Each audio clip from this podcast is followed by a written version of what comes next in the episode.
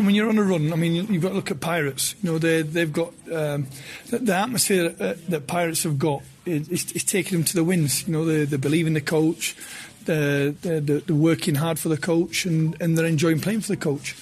Uh, they're different. They're second in the league or third uh, right now. We're we're you know joint bottom, you know, with four other teams. So it's very very, it's it's in a different aspect of what they have and what we have you know, I think the, the, the players believe in what they can do.